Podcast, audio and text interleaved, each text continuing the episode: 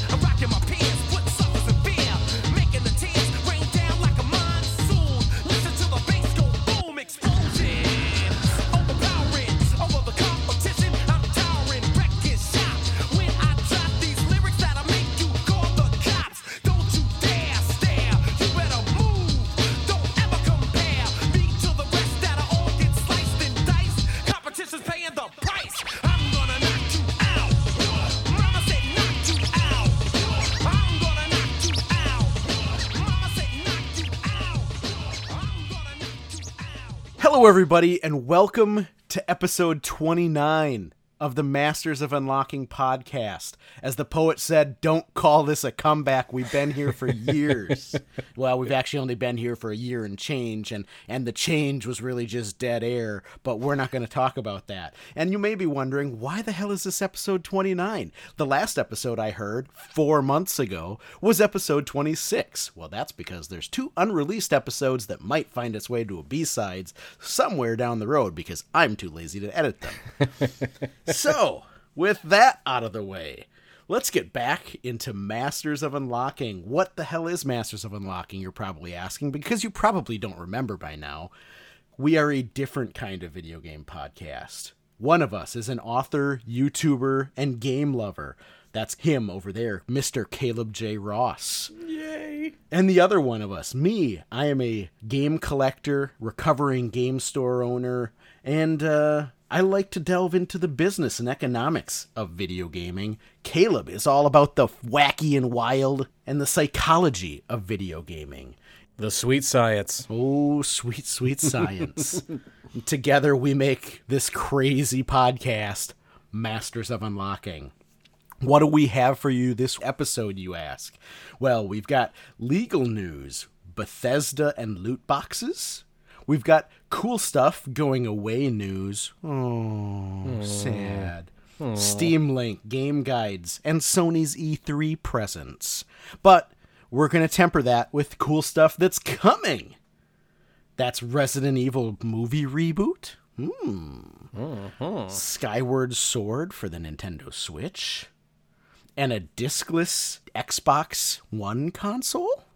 Question mark. Caleb, it is just past Black Friday, just past Cyber Monday. Mm-hmm. What did you do for Thanksgiving and the retail season that followed?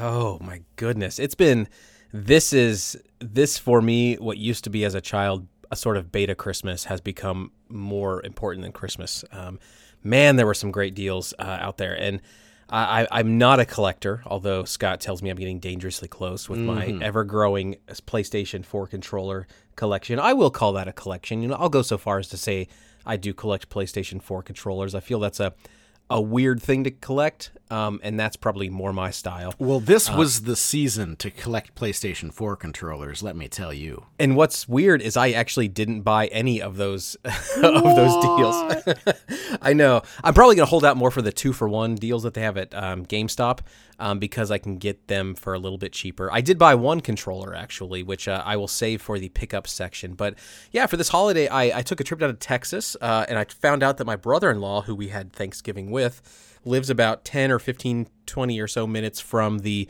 National Video Game Museum in Frisco, Texas, which I have been to before, but now I will be revisiting every couple of years, uh, which I'm actually super, super excited about. Like that, I, I my brother-in-law's great, love him to death, uh, but this is another reason to make that terrible, terrible nine-hour journey. Um, so I, I that's where I played. Uh, that that's where I I spent vac- uh, uh, Thanksgiving. It was a lot of fun. Um, got to play some Switch in the car with my friend, with my friend. Well, my son, he's my friend too. Uh, with my son on the way down there, which is something that I, I'm I that's a memory equally for me as it is for him. I know that he'll look back and think I loved playing video games in the car with my dad um, on these long drives. So that was that was a lot of fun for me. How, how was yours? Before we get into mine, what did Nope. you two play on the, on the trek through Texas? Yeah, so we played primarily Mario Kart. Um, he uh, that that was kind of the only really multiplayer game that we have that um, he also enjoys. Um, I did put in a pre-order for Smash Brothers Ultimate. Um, I'm not a Smash Brothers fan, uh, but if we had that at the time, uh, I, I think he's going to really, really dig that. So we played that, um, and then that, yeah, that was actually we did play a little bit of Mario Party um, on the Switch, and that's fun and all, but it just doesn't have the sort of excitement that uh, Mario Kart does. Yeah, I feel like most Mario Party games require alcohol. Probably you're right. And uh, no, don't get me wrong. I was hammered in the car the whole way. um, and I was driving and I was playing the Switch with my son. So, uh, you know, I was safe. But it's best if mo- if everybody playing is drunk. So Oh no, he was hammered too. okay, good. Yeah. Okay, well He's- then I don't understand why you guys didn't have fun. Yeah. I mean, come on. He he's ten for Christ's sake. Of course he's hammered. Yeah. Yeah, and he's my son, so f- even more. Of course he's hammered. No, for the record, he he was not drunk. I told you about my friends who one of their children's first words was wishy, right? No, but that sounds awesome. Yeah, it, it's great. And he listens to this podcast, so oh man. yeah, yeah. Was He, it uh, was it was it purposefully we're trying to get this kid to say whiskey or was it Well, um Tim, that's just Tim talked really- about a lot. Tim really likes Crown Royal. That's like his. He's not a big drinker at all, which makes it even more hilarious. But like the only thing he drinks is Crown. Like the only alcohol he drinks. Like the rest of it just makes him sick. Mm-hmm. But well, yeah, if so- you drink enough of it, all Right. alcohol's going to make you sick. I've got a tip for you, thing, Tim. yeah. Don't do that. but yeah, he he's got uh, he's got four kids, and one of his youngest, I think it was his youngest, is a set of twins. Um, and I think I think it was his the the it's a boy and a girl, the twins, and I think it was the the boy who oddly enough is named Caleb. So maybe this is Oh, a Caleb. good name. thing. Maybe this is a Caleb thing. uh, yeah, he he his first word was wishy, and uh, yeah. That's awesome. And you know those kids, all of their tiny little pink muscleman figures are being kept in velvety purple bags, I would imagine, right? Oh yeah, yep. We had like we were big D and D players back in the day. Oh, that's a perfect s- yeah, and perfect it was sack. the every one of us our dice bags was a Crown Royal purple. Oh, bag. that's Yeah. perfect. Yeah. Yeah. Oh, yeah. As a kid, I loved containers. Actually, I think we may have talked about this on the podcast before, but like I have sort of uh, a, love of organization, and that's probably what leads to my love of like Excel and and uh, just in general like processes. I kind of just like that thing. I like things being in order. And as a kid, when I would get my allowance, it was never I would never spend it on baseball cards. Well, I would sometimes, but uh, mo- more often than not, I would spend my allowance on like containers that I could keep things in. So I had like probably the most organized kids room of all time. I just loved things fitting and I loved containers and I think the psychologist in me would probably say that had to do with like, you know, childhood divorce and things like that and I liked the things I can control and things I can order properly. like that's what I'm going to do, you know. making order out of chaos. Exactly, exactly. So yeah, like I would have loved to have like a drunk alcoholic dad that could give me Crown Royal backs. Not to say that Tim, not to say that Tim is that. I realize how that sounded when I said it. That's not. I don't know him. Uh, so yeah, Uh, welcome back to Masters of Unlocking. Uh, I'm, gl- I'm glad Tim will tune in for our very first episode back. So, you sound great, Tim. You sound cool. but my Thanksgiving was fantastic. It was mostly drinking. of course, that's fantastic. Yeah, Yeah. No, it was good. I'm sort of a displaced from where I grew up. Most of my family is back in Wisconsin, and I am out here just outside of New York City.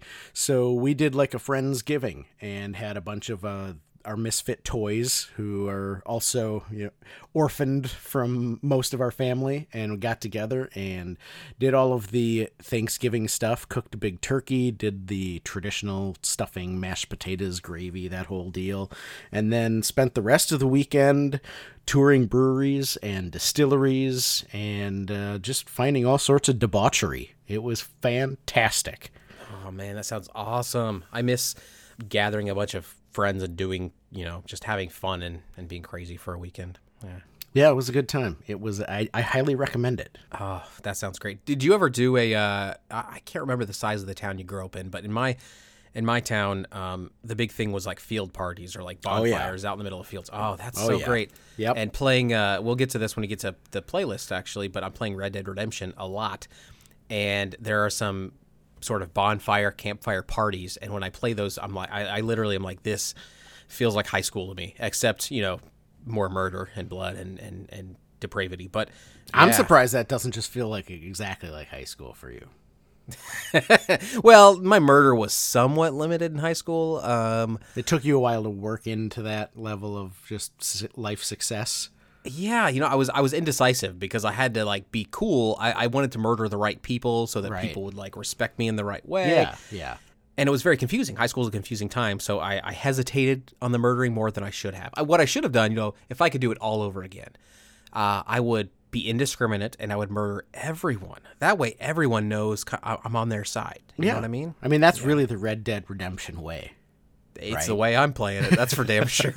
I well, there's a guy that I work with, and he came into my office the other day, and he's he just started playing Red Dead Redemption, and he was like, "So my I'm starting playing this game, and I'm trying to be real careful because I read online that like if you draw your gun in the wrong place, like things can go badly, and you can just end up killing people that are quest givers, and things go south." And he's like, "And I'm not one of those kind of guys that likes." to you know reload his save if i'm i'm in and i'm playing through the game i'm not going back whatever happens happens and be that as it may and he's like and i'm walking into my first town and i drop the controller and my guy pulls out his gun and starts shooting and all hell breaks loose and i ended up having to kill the entire town that sounds familiar. Yeah.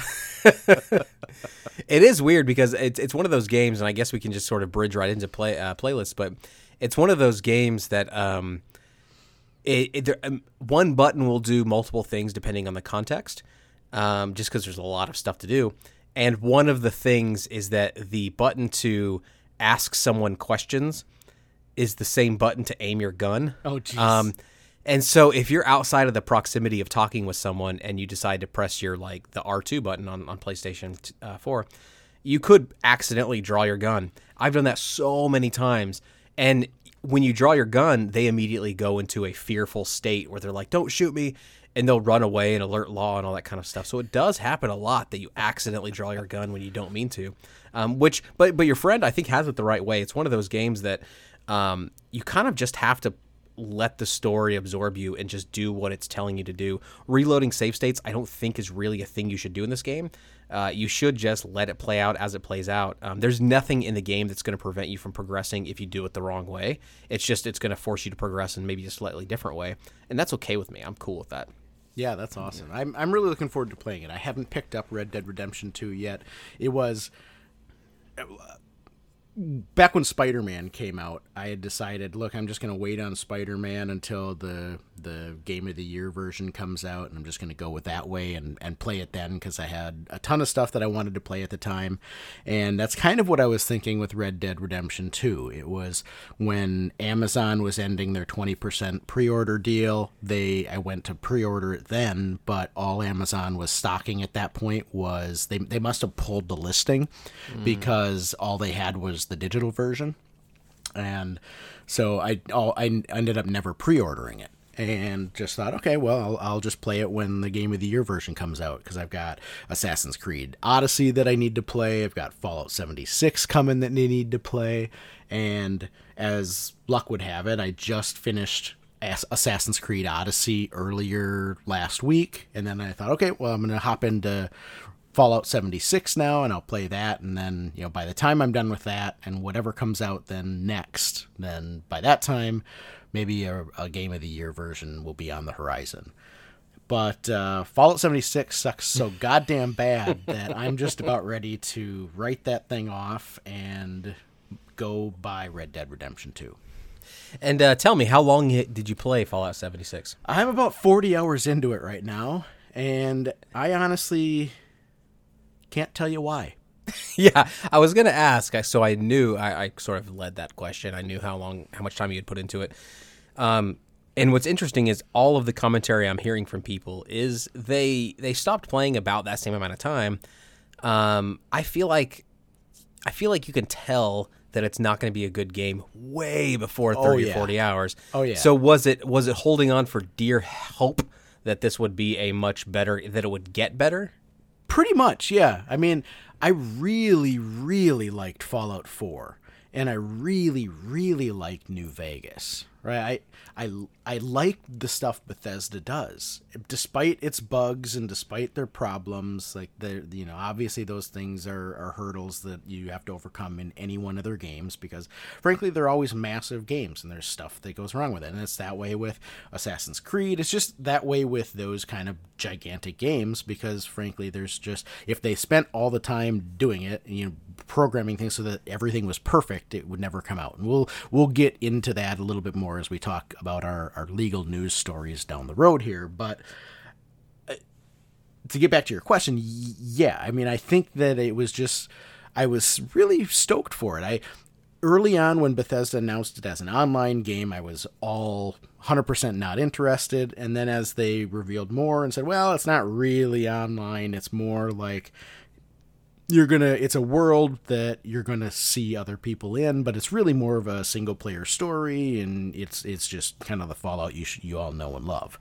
Well let me tell you it is definitely not. Like one of the things that I love about Fallout, and is the same thing, same type of thing that I loved about uh, Elder Scrolls, is it really is, despite the fact that it's open world, there is kind of a story that runs through it, and it's easy to follow, and it's it's um, it's it's engrossing, right? You have like cutscenes, you have a ton of NPCs that are are all living in the world, but they're all they all give you glimpses of the society that uh, you're in, the world that you're living in. And in Fallout 76, I may be wrong about this, but so far I don't recall ever meeting a single NPC. Like you, you go through and and throughout the the main storyline of the game, you're trying to kind of follow the overseer, and the overseer is just the person that was in charge of the vault that you were dwelling in.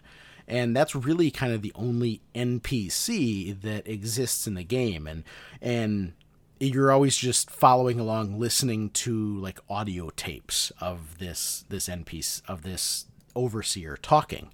And so there's no interaction with any kind of npc which which leaves me wanting uh leaves me wanting something to be involved with leaves me wanting something to draw me into the game world. You see the other players running around every once in a while and for the amount of time that I played, I will say I only really got into a like baited into an uh, a PvP fight once. Everybody kind of leaves everybody alone. I think they're all too busy searching for storyline to care about PvP fighting. Um, but that because you never interact with them in any meaningful way that drives a story forward, it just doesn't capture me. Yeah, I think uh, so. It was interesting. You said uh, when you when you talked about you like Bethesda games. I was going to ask you what is it that you like about Bethesda games, but you kind of answered that already. And that's there's usually a storyline there, and I think that's the big problem here is that we love Bethesda for, and the games that they create. And I don't think it's until this release of Fallout 76 that we realize that the reason we love Bethesda really is because of the stories that they're able to create. Um, because their games are buggy. Um, their games, you know, that's just the way that they are. But we excuse that because they're so good at storytelling and they're so so good at even environmental storytelling, which I think is the only kind of real storytelling they have in this particular in Fallout 76.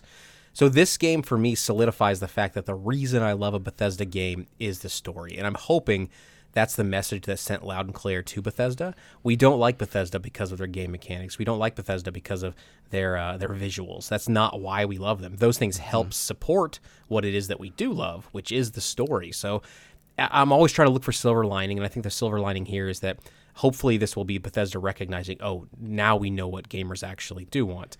Um, it feels just even the gameplay itself feels limiting. You know, a you you don't have anything to to suck you into a storyline to distract you, which then you mentioned you know the the game mechanics. Well, not having this storyline to distract me and really engross me has made me realize how limiting the game's mechanics are in general and the game engine is. And maybe this is just coming off the heels of playing uh, Assassin's Creed Odyssey, where Assassin's Creed Odyssey's engine is it's sort of like the the Breath of the Wild engine, where if you mm-hmm. can see it, you can get to it, right? You can climb a mountain, you can climb a tower, you can climb pretty much anything in the world and get to whatever you need to get to. Whereas in Fallout, you if you see a wall, it's that's because you're not going beyond that wall. It's a very it's very much a gated experience, and a uh, it just feels limited, and you're it makes you feel very aware that you're in a video game rather than in this big expansive world. I think Bethesda counted on the players forming their four person teams. Like I don't think they counted on as many people playing a single player as are actually playing a single player because I would imagine that if you're playing it with a four person team from the beginning and you're all coordinating exactly what your next move should be and where you should go and you're truly working together the whole time, it's probably a I would say a more fun experience, but the truth is Bethesda fans like single player. Bethesda said went out of their way to say that this could be a single player game. You can play it by yourself because they knew their fans wanted that. So they were almost trying to say, no, it's cool, you can do it that way. But the truth is, I think they were hoping that most players wouldn't play it that way because it probably is more fun when you have multiple people.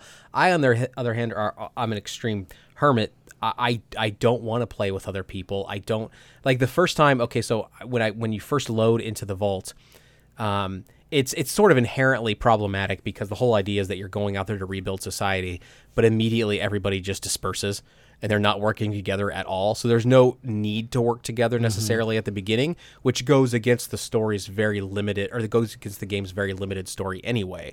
You know, go out there, rebuild society together. Nah, fuck it, I'm going to go find screws on a desk fan on my own. Thank you very much. Right. Well, Um, I mean, you you basically you start the game, you wake up and the vault is empty. It's Yeah, like everybody's oh, already well, left you." Shit, I, I guess I slept in after last night's party, and the world has moved on without me. And Yeah. I guess now I just go wander off on my own. that very kernel, that seed, starts the game off of such a bad note because yeah, it, at the very beginning, the whole narrative of work together to rebuild the world just doesn't exist. It's it's absolutely not not the same.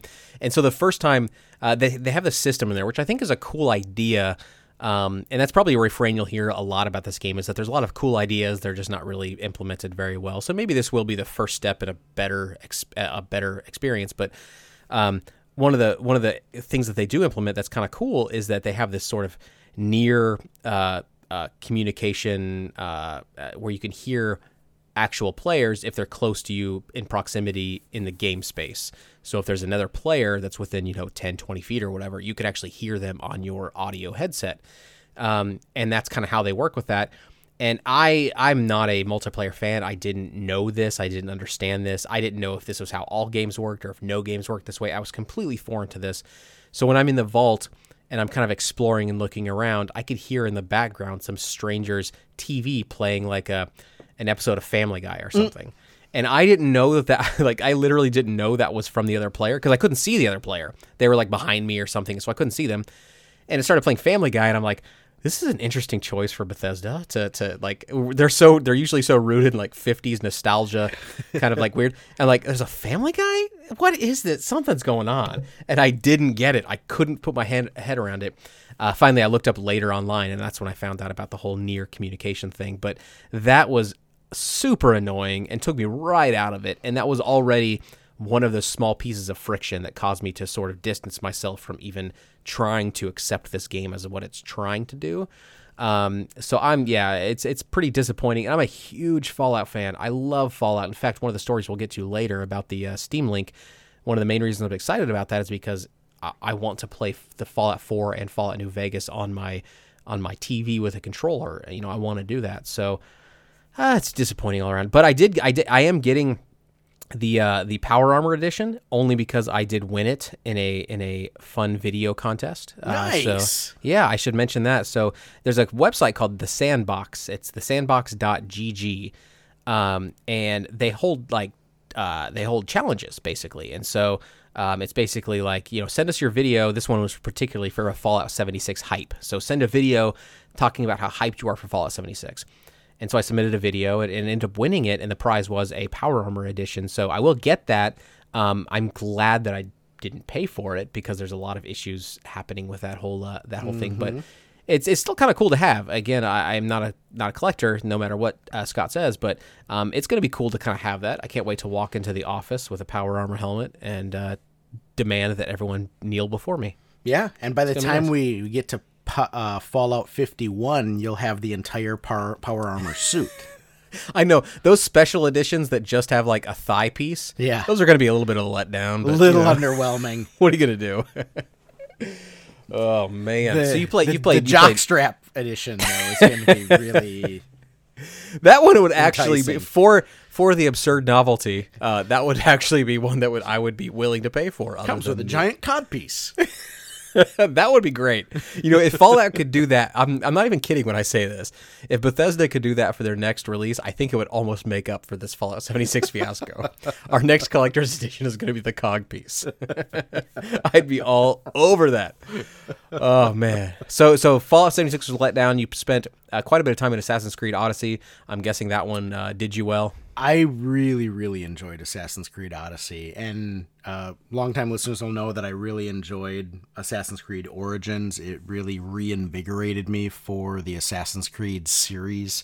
Um, as a history nerd, and especially an ancient history nerd, these were they just, uh, to borrow one of Caleb's favorite lines, tickled me in all the right places the islands are just gorgeous. I mean, I, it it makes me. We have a group of friends who are all hitting like milestone birthdays next year. A couple of us are 30, a couple of us are 35. I'm turning 40.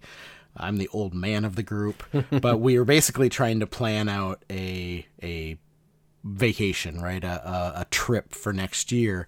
And a couple of us are were playing Assassin's Creed Odyssey, and so we all just said it's got to be Greece. Oh, So yeah. We'll go to Greece next year, and so then that made us even more excited to play it and uh, uncover the islands and go explore and see how things fit together. Um, the I I will say that I can see how some people may not like the way the storyline kind of fits together because it is very it's more open worldy from a main storyline perspective than most Assassin's Creed games have been. In in so much as that if you don't do some of the side quests and there are some there are some fairly major side story arcs in the game and without getting into any spoilers if you don't do all of those side story quests or side those major side quests quest lines you won't get the the ending may not make a whole lot of sense to you. It may be kind of underwhelming, and you may get to the end of kind of the main quest line and think, well, that didn't make a whole lot of sense, and it was just kind of abrupt. Uh, if you are playing it and you get to the end and you think that, it's because you missed a major portion of the of, of this main storyline but it's possible if you don't go to the island or the the city state where that main quest line starts there's there in some of them there's not something that just says hey go to this person and talk to them and start their quest line right? Um so it's sort of you have to really spend the time exploring and uncovering all that there is to offer and the map is gigantic. It's uh, it feels even larger than the map in assassin's creed origin. Um, the it, it does a good job of interspersing the naval battles which have been become a, a very popular component of assassin's creed with uh, you know some of the the combat mechanics, the assassination mechanics, which is interesting because the Assassin's Creed Odyssey takes place in the uh, Peloponnesian War era of of Greece. So that's you're looking at the third century BC, which is a full 300 years before Assassin's Creed Origin. And in Assassin's Creed Origin, you get the, as the name implies, the origin story of the assassins.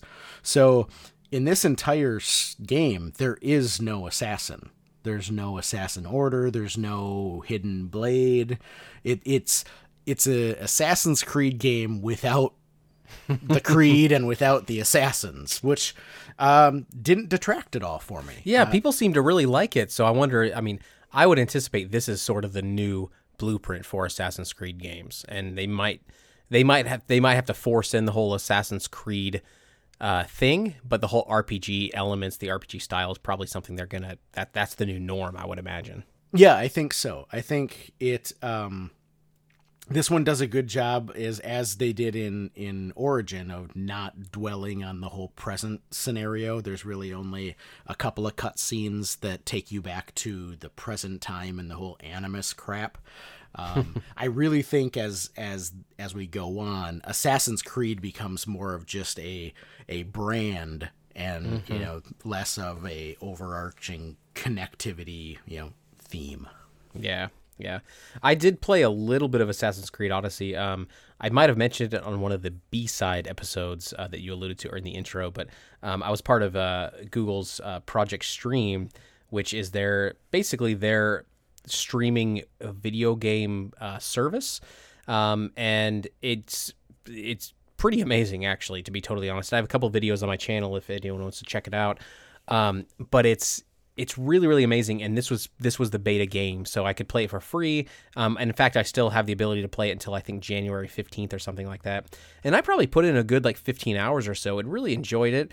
It just happened to also coordinate with fallout 76 releasing and red dead redemption 2 releasing and uh, Spyro uh, releasing, which I'm super. I, I have it and I want to play it. Like it's really sad when I'm playing a Fallout 76 game and I'm like, man, I wish I could play Spyro the Dragon. but that's I'm I'm really looking forward to actually getting into play that because I have I have some pretty good memories of Spyro. So, um, but yeah, I, I had a lot of fun with it. I've not never really played an Assassin's Creed game. In fact, I might never have played it in an Assassin's Creed game at all. I will say, to me, it felt like the the control the same gripe I had with The Witcher 3. I feel like the control of the character is is somewhat clunky and maybe I'm just spoiled by controls like from like Horizon Zero Dawn and things like that where it's like perfect and I feel like there's there's just too much clunkiness. Um, but then again, I am playing Red Dead Redemption 2, which the control of the characters is one of the biggest gripes that most people have about the game, and, and really one of the only gripes most people have about the game. So Yeah, I, I will say that the that's always kind of been a, a gripe of the Assassin's Creed series. I personally think that the last two Origins and, and Odyssey have come a long way um, from kind of the I would say everything prior to that, which was very herky jerky. I think is probably the best way to put it. Where you're you're move, move the moving from the the horizontal plane of movement to the more vertical plane of movement and then back again Yeah. was not transitioned well and you still get a bit of that um, in the new assassin's creed uh, engine but i it's i don't notice it as much but i still i see where you're coming from and i think that's I tend to think that that's kind of a small price to pay for the the overall oh I can get anywhere feeling that mm-hmm. I get. Whereas you know contrasting that against Fallout 76, where I get to a wall, I'm just like oh well I stop here because I can't go up that thing. Yeah, that's super annoying. Now, now I will say so. So we're still kind of in the playlist section, like what we're currently playing right now. Um, and you mentioned you haven't played Red Dead Redemption 2, but you also sort of implied that you're now at the end of the games that you were looking forward to, and you're looking for sort of the next thing. Um, maybe Black Friday gave you a bunch of games that you could play. I don't know, but um, I will say that Red Dead Redemption 2. I'm not trying to sell you on it at all, but I I would say that uh, it's definitely very very very much like Breath of the, Breath of the Wild in a lot of ways actually. But one of the core ways is it's one of those games. If you can see it, you can get to it. Um, you know, you can get to it right from the beginning of the game if you want to. You don't have to. You're not gated in any way whatsoever. The only gate really is a character skill level type gate. So you there's obvious areas where you probably don't want to go to because you're gonna get your ass handed to you. Um, but it's it's I I I would say I've been telling people if you liked Breath of the Wild, you'll like Red Dead Redemption 2. It's it's in a lot of ways they're so so so similar. Um, and also I've also warned people that it's a very slow game. Also, much like Breath of the Wild, you start out very slow. The game the game is so incredibly genius in so many ways, but but at the very beginning you start out in sort of a snowy world. Um, there's like two or three feet of snow. You're in a blizzard, and for the first two or three hours of the game, much like the plateau in Breath of the Wild, um, it's sort of a tutorial type of thing, even though it's not overtly stated as a tutorial. But what this game does really geniusly, uh, geniusly, I think that's a word, um, in this in the same way that Breath of the Wild's plateau liter- it gates you in the sense that you're not able to get down from the plateau because you don't have the the parachute glider thing. Um, in this in this world, walking through the snow through two foot long snow, just as much as it would be in real life, is very slow. And so while you could possibly move and and go off in a different direction and head, you know, you know, uh, thirty miles up a up a mountain if you wanted to or whatever, like you don't you you wouldn't even try it because you're like, man, I move slow in snow. I shouldn't. That, that's just gonna be a waste of time. It's gonna be boring. So it's Man, sort it's of like I'm playing Kholat. yeah, the greatest game ever. Thank you. Uh, new listeners, go back and listen to previous episodes where I talk about how great Kholat is, and Scott doesn't know what the hell he's talking about. Uh, so, but it, it sort of gates you in that way that's not artificial. It's not an invisible boundary. It's basically a way of saying you don't want to explore further. Uh, trust me, you don't want to explore further because it's going to be very slow and there's probably nothing out there. Um, but it does that in a very smart way, and this game is kind of like that throughout the entire experience. Like I'm probably 40 hours in and I'm like 40% or so of the way through the story mode. And there's still elements where I'm like, I know what Red Dead Redemption 2 is trying to do. It's trying to tell me not to go in this direction. I could if I wanted to, but it's going to be boring. And so I shouldn't do that. I should focus. Um, so it's super fun. I, I think it's one of the first games that I will probably complete and then go out of my way to find all of the cool little things, the Easter eggs, the secrets, because Wow. um, I, and and even games I love, like Breath of the Wild or like Horizon Zero Dawn, I generally once I finish the story mode, I'm like, ah, I'm done. But this is a game where there's so many little things they don't tell you about. Like for example, um, you've you you've probably heard movies and stuff or something like you know uh, I think uh, what's the word um, uh, there's a movie I know where they talk about like how they feed dead bodies to pigs and to Oh, get yeah. rid of all the evidence, right? Yep, that's uh, one of the one of the Guy Ritchie movies. Yes, yes, with uh, Brad Pitt. It's the one with Brad Pitt. Um, where he's a he's a piker. He's a box. He's he's a guy that you can't understand. Like the Yeah. whole. I Yeah. hate that. I hate that He's movie a he's a he's a gypsy, right? He's a like gypsy. gypsy piker. Yeah. and the whole point of the movie, the whole point of his character is that you can't understand him, but he also says things that are integral to the plot. And so I'm like, that's there's something not working right there. You got to work on that. But yeah, um, there's that. So uh, so yeah, you learn that from that movie, and it might be a more common thing. I don't know. But in this game, there was literally a spot, a time when I was like, you know, there's a there's a pig farm. It's just out, you know, and I'm like, I wonder if I can feed a body to that. And so sure enough, I pick up a dead body that I killed, and I throw it in there, and the pigs run at it and start eating away at it. And they and, and the the way that this the game works is that I I literally just stared at the body as the pigs were eating it, and the hand was slowly disappearing down to bone. And this is something they they they don't. And if you kill a body or something, you could literally watch it for like you know several in-game days, and you can see it decompose. Like it, it's doing that, and it doesn't have to. It's not like that's not part of the game. That's not anything.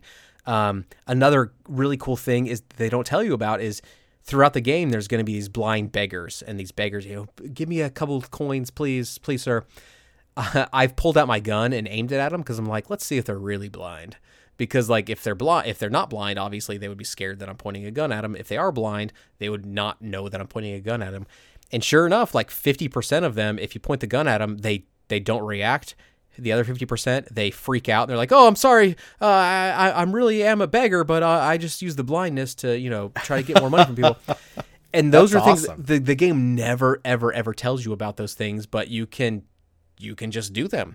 Um, so it's one of those games like you if you think like should I try the one thing I am disappointed about is there was a mission in which you had to um you had to douse an entire tobacco field in in uh, moonshine and then light it on fire.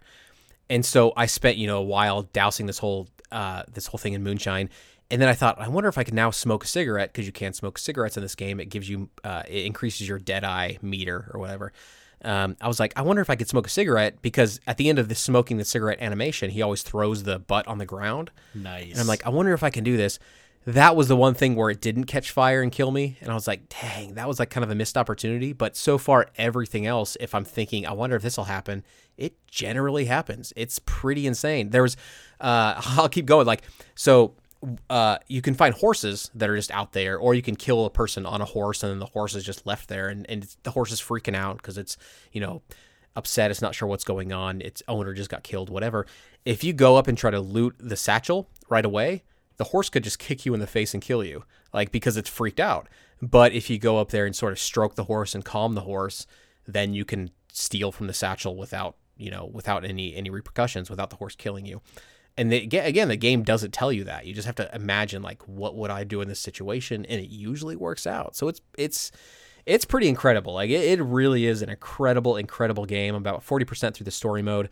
Um, I have no plans on stopping. Like it's it's pretty great. So That's fantastic. You have definitely sold me on it because it, it sounds a hell of a lot better than going back and trying to stomach more of Fallout 76. I would not doubt it. I, I love Fallout. I played about two hours of it. Part of it's because I could sense the game was not what I wanted, and the other reason is because I also had Red Dead Redemption 2. So I I was like, that's a better use of my time. Absolutely. Yeah, yeah. What um you now you didn't get Red Dead Redemption 2 for Black Friday, right? You got that on launch day cuz you'd pre-ordered it.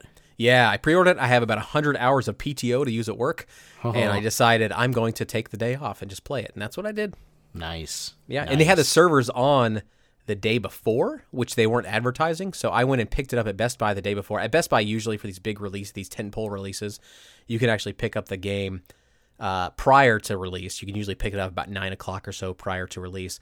Um, but I wasn't anticipating the servers being on until.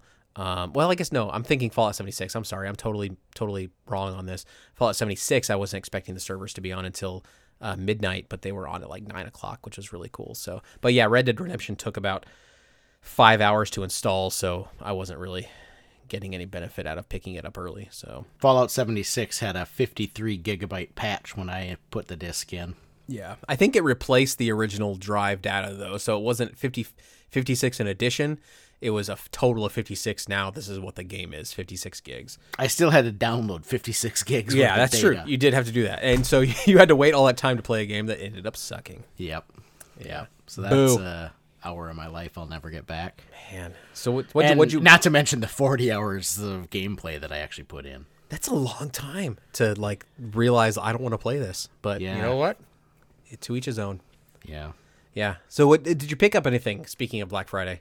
I did. This was actually the least active Black Friday slash Cyber Monday that I've had in since probably high school. Wow. Yeah, it, it was a very. Um, I actually did. I placed one order all weekend, and actually, it wasn't even that weekend. I placed the order on Monday before Thanksgiving because, as a, a Best Buy My Reward Zone Elite member, I got the early access to all of the Black Friday deals on Monday before Thanksgiving. So that Monday, I woke up, got the email about uh, the notification of it, went to Best Buy site, and just thought, eh, I'll, I'll take a look. I hadn't really. I'd been so busy that this was the first time I hadn't done like a lot of Black Friday research ahead of time and looked into you know all of the sales, all the game sales. I really was sort of not looking for anything. Um, and most of the games that are like Black Friday stuff are stuff that I already had. Um, just from a quick glance, you know, around, I didn't see much that really interested me. The one thing that I was thinking about getting ahead of time was if I would find a good deal on a TV, I might pick that up. And that was strictly because the the TV that I have in my living room is my is an older plasma, um, and it's got a very reflective glass screen. But my living room has a lot of windows, and mm. so it, it would really be a better bedroom TV. And my bedroom TV was one that I actually got like on a Black Friday, maybe 10 years ago, as part of a Walmart PS3 Slim bundle deal. So it was a, a Sony TV and a PS3 Slim, and I think it might do 1080p, but I think it's a 720p TV, and that's just been my bedroom TV for years and years. And so I thought, okay, well, I'll move the the living room TV into the bedroom and replace the you know living room viewing with something that's more bright room friendly. Uh, so that's actually what I found. I, I Best Buy had a doorbuster that was a LG, and I love my LG OLED in the game room. This was not an OLED; it was just one of their LED TVs. It's a, uh, a UHD 4K, um, and they had it for I think it was six ninety nine. And so I I hopped on that and bought that. And while I was on Best Buy site, I just took a quick glance at the video games and added to my cart um, Just Dance 2019 for the Wii U. Very exciting, very exciting. uh, which is hopefully the last game they make for the Wii U. I th- and I actually said the exact same thing about Just Dance 2018 because that was the previous game I'd bought for the Wii U, um, and that was purely just to keep the Wii U set complete and they had that on sale for twenty four ninety nine, and uh, I can't imagine that they printed a whole lot of those, so I, I snapped that up, and then I also bought one of the Black Friday game sales that they had going on for uh, Burnout Paradise Remastered. I love the Burnout series. It's uh, uh, one of the games that we bust out when I have friends over and and just do some mindless racing combat type stuff. Um, and that was ten bucks, and I think um, yeah, I think it was nine ninety nine. So, and that was the extent of it. I was super tempted. We mentioned this before. Target on Cyber Monday had $34 DualShock 4 controllers. They had a, a sale on them. I think they were like 43 or 45 or something, but then they had a 15% off whatever you bought and that basically dropped it down to 34 bucks including tax.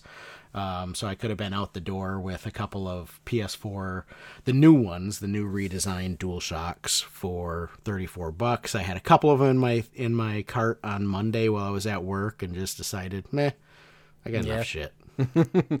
Yeah, my my impressive collection is is nothing worth even trying to compete with. So Yeah, I can't I can't keep up with the Caleb J. Rosses of the world.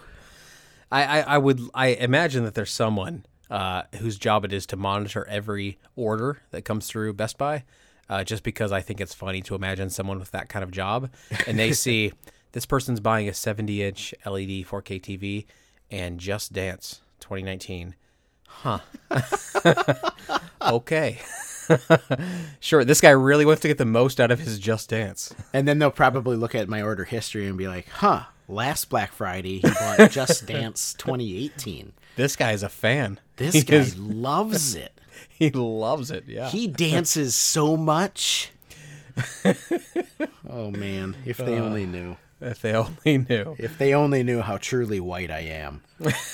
I Well, that's no- why you get the video no rhythm teach you. whatsoever. I got to teach you how to do it. Yeah. Ooh boy, oh man, yeah. Um, What about you? Did you did you find any delectable goodies? I found Um, I'm the opposite of you. I actually felt felt like this was uh, one I took the most advantage of, and I think your point about you already having some of the stuff. collector. How dare? Who's saying that? Collector. Get What? out of my What? head. What is Who's that? saying- What is what is that? I can't. I don't know what's happening. It is weird that you would even question what's happening when apparently that was in my head. But anyway, um, I uh, I actually got the most out of this Black Friday uh, than I usually do um, in terms of games anyway. So I did not get any of the controllers, um, and I, I'm okay with that. I think it's it's kind of one of those collections that I'm like I'm okay with just finding it when a good deal happens about. So like for example with the uh, Spider-Man controller that I got, I put a bid in on eBay not expecting it to actually like go through and it did. And so I got it for less than I would buy for spend on new controllers like that are just all uh, available all the time. And this is a controller that obviously was only sold with the Spider-Man bundle, so it's not terribly easy to get. Um, but yeah, this was just one of those weird situations where no one outbid me. I'm like, okay, cool. Um, so much so that I was concerned that maybe it was just like not an actual Spider-Man for PS4 controller, and it was just like one of those custom-made controllers that someone made to look like that. But no, I did all the research; it's all good. So anyway, um, Nice. yeah, so it was just kind of a surprise that I got that. But in terms of games, um, I did buy a few games, three games in particular. Uh, LA Noire for the Switch, which I think was, if I remember correctly, only ten bucks. And I've been wanting to play the game for a long time, so I'm very, very excited about that. Detroit Become Human, a game that I never really super wanted to play, but it was 20 bucks, and my niece is really into that game, and so this will give me something that I can talk with her about. And then God of War for $17, which is insane so insane, in fact, that uh, I was looking at a list of the top selling Black Friday game, Black Fri- not even games, just Black Friday products, and God of War is number five all of the things that sold on Black Friday. Number five, um, and the first is just laptops, which I think that's unfair because it's not saying a particular model of laptop. It's not like number three is video games. so I think that's that's unfair just to say laptops in general. Yeah. Two two and three are some just toys trends of the of the month kind of thing. So of course they're going to sell really really highly. Number four is also a video game, Pokemon Let's Go Pikachu and Eevee. But again, two games, not one. Uh, so unfair. And then and a new release. So And a new release. Who's pre-ordered it, right, gets counted in that that release day window. Very true. And so the number five, God of War, which um, I mean, to, to be to be fair, seventeen dollars is insane because it's a sixty dollar game still. Like right now, maybe maybe fifty, I think maybe, but that's what it is normally. To be at seventeen dollars is just absolutely insane. So I don't know if that's indicative that they're going to be letting uh, out a Game of the Year edition sometime soon. Even if they do, I've already established the fact that I don't really play DLC much. Once the story mode is over, I'm I'm fine to keep going. So I figure this was the best thing I could possibly do. So that's definitely going to be the next game on my list to play. Um, I will probably hold off on more Fallout 76 until it's had a few months to simmer and people are starting to, to come around to it. And there's been some patches and stuff like that. So Red Dead Redemption 2 will probably last me another couple months. Then it'll be probably God of War, I think. That's a good haul. That's Yeah, that's a real bad. good haul. I did get some uh, Assassin's Creed wine as well. I forgot to mention that out. So yeah, I uh, I have a collection of of video game themed booze. Um, There were six different types of wine in the Assassin's Creed wine lineup. Mm-hmm. Did you get the whole the whole collection, or did you just Oh, per- get you- a, a particular type? you know what, Scott? You would love you would love it if I said I got all six of them. Mm, I in would. order to, in order I really to, com- would. to complete the quote unquote collection. Then your transformation will be complete. Curveball though, I just got one because I ah. realized I didn't need all of them, so I hmm. just got one. I got, hmm. and I'm not going to Hmm. well, drink it anyway. I'm not even a wine fan. I'm not gonna lie. That's way less satisfying for me.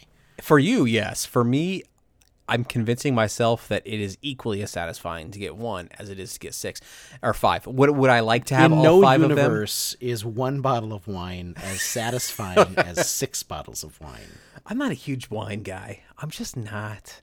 I know you are. Uh, I'm more of a beer guy. In fact, I'm drinking right now a beer called Ten FIDY. Uh, it is F I D Y Fiddy. Nice, Um, nice. And it's an imperial stout, my favorite style of beer of all time. It's a barrel aged imperial stout, and it's absolutely delicious. And I picked up. This is for the beer uh, listeners out there. I know there's probably two or three of you. Um, there's a there's a beer shop, a bottle shop next to where I live that is selling uh, a beer called uh, Canadian Breakfast Stout. And so, me just saying that to a lot of the beer lovers out there, your ears are going to perk up because you know that's a beer that is released seasonally and it is very hard to find. Um, in fact, it's one of those beers that, like, as people are taking it off the truck, there are people in line to buy it. So it rarely even gets to the shelf. Um, and so I picked up four bottles. I didn't know that was even possible. Um, and I am so looking forward to some of that. So that's that's also a pickup, I suppose. So it, it's interesting that you bring Fiddy into it because I did buy a game today. I don't. I didn't buy anything, you know, much on Black Friday, but I bought some stuff today on eBay. One of the things that I picked up is a Xbox, an OG Xbox game that I still needed for the collection, and it was Fiddy Cents Bulletproof. nice. So we got a Fiddy Fiddy connection going on. here. Nice. And I've heard that game isn't actually terrible. No, and the so the version that I got was actually the Platinum Hits version, which is unique because, you know, most of the time people don't want the Platinum Hits version. However, while the regular standard black label version of 50 Cent Bulletproof is extremely common on pretty much every platform. It's common on the PlayStation 2, it's common on the the Xbox, and I think they even made it for the GameCube. I'm not positive about that, but the Platinum Hits release for the Xbox very very scarce. Hmm. It's it may be one of the hardest to find games on the entire Xbox. Really? Yep. Is it just because of the low production run, or the it was it released late? Or I think it was released. There's there's about six different platinum hits games on the original Xbox that I believe were all released very late in the Xbox's uh, the original Xbox's lifespan, and so they're all obviously extremely rare. And 50 Cent Bulletproof is is up there as probably one of the the maybe the second most hard to find title on the Xbox. The second only to the Platinum Hits version of Prince of Persia Warrior Within, which is hands down the most difficult title to find on the Xbox, and it's the just specifically the Platinum Hits version. But the other rare ones to keep an eye out for are MVP Baseball 2005. Uh, which sports title. a That's weird. sports title, yeah, absolutely. Uh, this one is also shocking. Forza Motorsport. That's like the the thing that Xbox has. Yeah, absolutely. But it, they sold so many of them as just the regular standard and packed it in with consoles that uh, I think the combination of the late Platinum Hits release and the fact that I'm sure they didn't sell hardly any of them, um, very, very rare. Fight Night Round 2, Tony Hawk's Project 8, and SpongeBob SquarePants Lights Camera Pants. So really, I mean, with the exception of probably SpongeBob, all of the other ones, you know, in that really rare group of platinum hits titles are games where the the actual black label version is, is I mean, you can't throw a rock in a video game store without hitting one of them. Mm-hmm. Um, but the the platinum hits version easy to overlook because the games are so common. But if you find the platinum hits version, pick them up because you can flip those bad boys for some serious toe jam. And Earl. And Earl. a game I will argue is not good. Now I know a lot of people are probably going to fight me on that. It's not fun. I'm sorry, guys. You know, I'm I'm, not going to argue with you. Well, I, I something we probably also won't argue with is the first story in our current events section. So we're going to jump right into it. Uh, I know it's only been an hour and 17 minutes since we started recording. Probably maybe Well, less that you've actually listened to. It, it's only really been 45 minutes because we we spent a half an hour before we started the episode talking about uh, our former lives as re- pro wrestling fans. yeah, so that's maybe true. that's a B side that someday we'll see the light of day, but not today. Yeah, that's true. So the first story in our legal news uh, deals with Fallout 76 and uh, the concerns about uh, its its release possibly being deceptive, deceptive enough to to lead to legal action. So, a law firm is uh, investigating, reportedly investigating Bethesda Game Studios for deceptive trade practices. "Quote unquote," following the release of Fallout 76, essentially boiling down to the idea that Fallout 76 was released in a way in a state that was dramatically different than what was promised or expected by players. Um, now, I bring this story up not only because Fallout is a is a near and dear series to me, and Fallout 76 I don't like, but because this is very this is a very prevalent opinion of people is that it was released in a much much different state than it was supposed to be. Um, so I wanted to bring it up here, obviously, because uh, you know VG has his uh, his knowledge of, of, of legal stuff.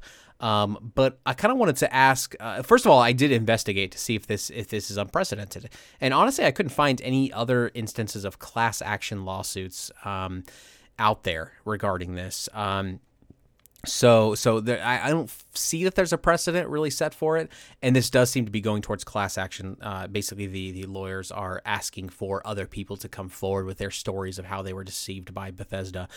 Um, so I kind of want to toss it over to you, Scott, a little bit, and say, like, is this something? Like, what do you feel about this from your from your professional opinion? Like, what do you feel about this? idea? Is it is it realistic? Is it is it going to go anywhere? Does it have legs? You know I I I I highly doubt it. I mean the the the post on this the web the the law firm is Migliaccio and Rathod. They're a a Washington D.C. based firm who uh, really one of their main areas of practice is in class action suits. And now they they came out and basically said minor bugs and glitches are expected with the release. This is a quote of most new games. Fallout 76 launched with a 56 gigabyte patch that has proven to be but the starting point for the game's problems. Gamers who have tried to receive a refund because of the game's myriad glitches have been unable to do so since they downloaded the game, leaving them to deal with an unplayable experience until patches bring it back to a playable state. Now, that's just sort of par for the course for any game that's online connectivity is required for.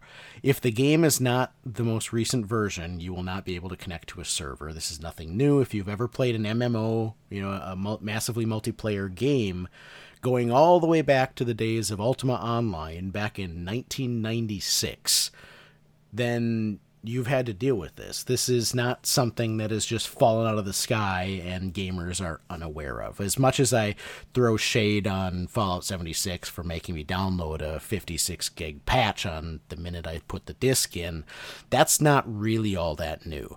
Um, going back just off the top of my mind, the when I first installed Assassin's Creed Unity on PlayStation 3. That game not only had like a 40 gigabyte patch, but even after the patch, it was legitimately unplayable.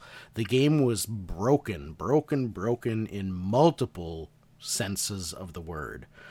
Diablo 3, when you bought that game, if you bought it at launch, the servers were completely inaccessible for like the first half a day as they basically you would just crash and you couldn't even log into the game.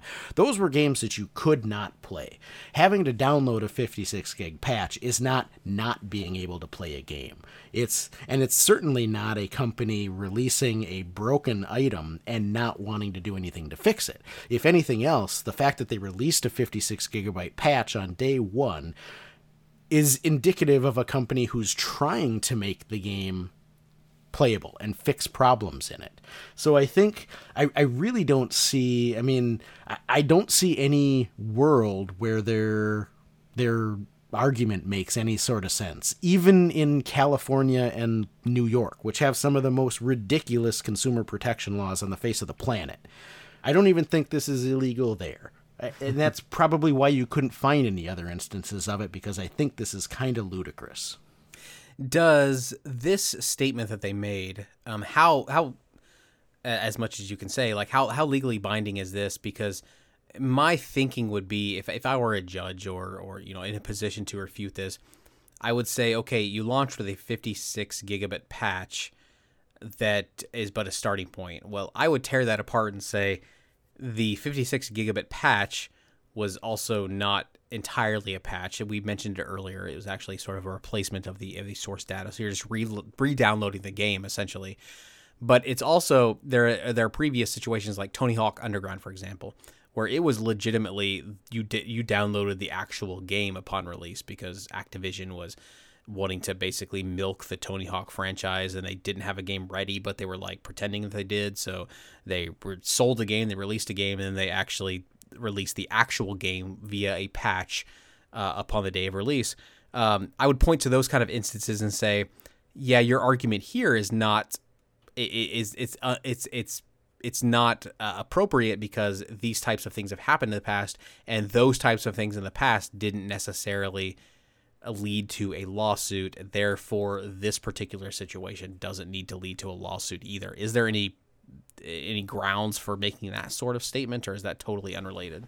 it definitely help would help Bethesda's case, right? Something having been done in the past without legal challenge is not a it's not a, an affirmative defense for something being okay, right? Just because somebody hasn't sued someone over an action that other people have done doesn't make that action all right. Especially times change, mores change, legal norms change, the laws change. But the fact that it's a really kind of I think what you're getting to here is is release dates and deadlines, right? You you you mentioned that Tony Hawk was behind schedule and it was launched because they knew they needed to meet a street date. And a lot of that goes to the fact that there are external pressures on companies from shareholders from Wall Street, right? That say, "Hey, we you were expecting to release this gigantic game. It's uh, uh, one of your core franchises. Go, talking about Fallout here, and you were going to release it in Q4 of 20 of fiscal year 2018." And if you didn't release it in Q4, you don't meet the sales that you were budgeted for, and you don't meet the the, the, the profit levels that you had previewed to Wall Street and to investors. And what that does is then is drives your stock price off off a cliff, right? Anytime you don't meet forecasts, it's not a good thing for stock prices. But the fact that is that this sort of thing happens it's almost ubiquitous. It probably happens more than it doesn't happen, right? Trying to release a game, releasing a game, or not even just a game, or releasing any kind of media on a on a date that was foretold, that was budgeted for, that was announced well in advance. Missing those kind of dates are not good for shareholders. They're not good for um, internal stakeholders, which could be your executives, it can be your middle management, because a lot of the incentives, a lot of the compensation package for kind of middle management on up for most corporations in the corp most companies in the corporate world, especially the public corporate world where stock is traded publicly on the stock exchange is based on meeting budgets. It's based on meeting the deadlines that were set. And so not only does a stock price go off the cliff, but it also impacts employee bonuses, employee stock grants, employee stock options, which are frankly they those three things make up the lion's share of most corporate management compensation packages. The quote unquote salary that that hmm, corporate managers make is really the minority of their entire compensation package. All the rest of that is tied to meeting street dates, meeting revenue targets, meeting the goals that you've previewed to Wall Street. So I think what this loss, in order for this lawsuit to really succeed, the firm would have to argue that this practice of releasing things to meet a given street date, regardless of whether they're really ready for final consumption or not, it would have to upend that whole practice of of a, a business operation, and I just don't think that's realistic. So, does this speak to? Uh, this sort of touches on, I guess, that dark underbelly of of what uh, games developers are all about because I could, as someone who's not involved in this day to day, you know, uh, situation when it comes to you know stock prices and it comes to you know what we got to do to appease shareholders or whatever. I'm removed from that. I'm a gaming fan. I could try to argue, well, this is going to make me not want to buy Bethesda products in the future, and it's going to have this this terrible mark on Bethesda products. Therefore, the long term gains for anyone who's investing in ZeniMax or uh, I'm, I'm, assuming that's probably the publicly traded entity um, uh, under which uh, Bethesda appears. Um, those are I'm I'm going to be less willing to invest, and therefore the long term future potential profits are not really really there. But as a shareholder, what's really important, I think, is that the long term isn't necessarily what they care about. It's more about the quarter to quarter, as you mentioned earlier the quarter to quarter gains. So even as a fan, I might say, hey, this doesn't sit well for for for Bethesda long term, and I'm I'm going to be looking down upon their their their uh, their their products. Uh, shareholders are saying, I don't give a shit about video games. I could I give a shit about about companies that produce a profit. In this particular quarter, you're not produ- producing a profit because you didn't release this game on time. Therefore, I'm going to kind of you know pull out and then not not I'm gonna I'm gonna sell my stock in your company or whatever. So I, I think too, thinking that companies that release games that are buggy at the outset, being companies that are not long for this world, is it really doesn't stand the the test of scrutiny because you look at companies like Ubisoft who are notorious for releasing massive patches for their games. We, I just mentioned Assassin's Creed Unity being a, a huge example of that. Yet Ubisoft is one of the most uh, fiscally successful game publishers in the world. Activision, EA, Blizzard, all of these studios release games that require massive patching and ongoing patching and long-term patching in order to to continue functioning properly.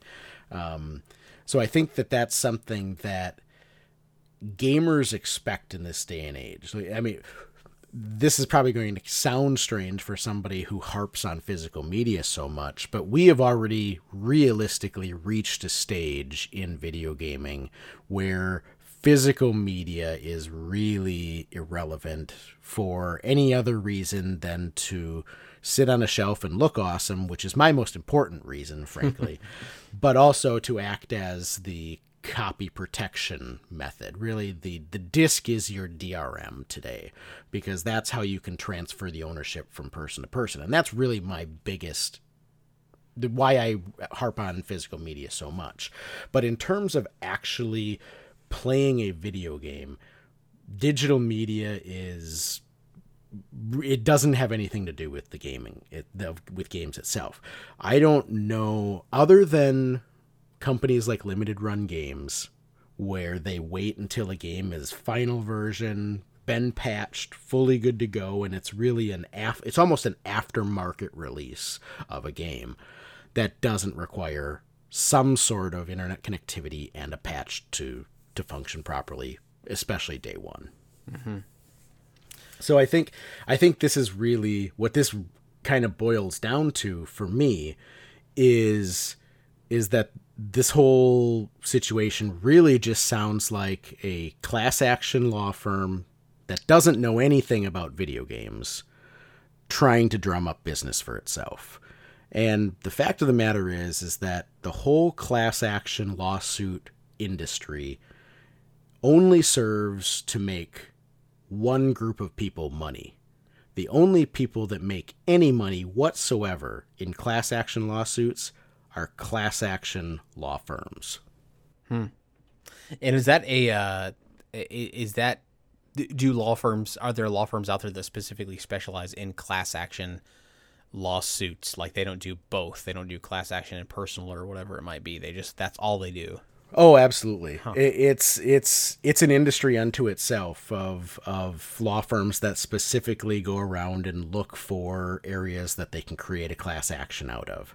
Um, it- the they're in, just in gaming right now. They're um, people are just starting to really receive their class action or their their settlement checks from the PlayStation class action suit where Sony was sued in a class action lawsuit because they took away the um, ability to install alternate operating systems on the PlayStation 3 at PlayStation 3 launch it was advertised that oh if you don't like the the PlayStation's operating system you can install Linux on it. You can mm-hmm. install Unix on it whatever.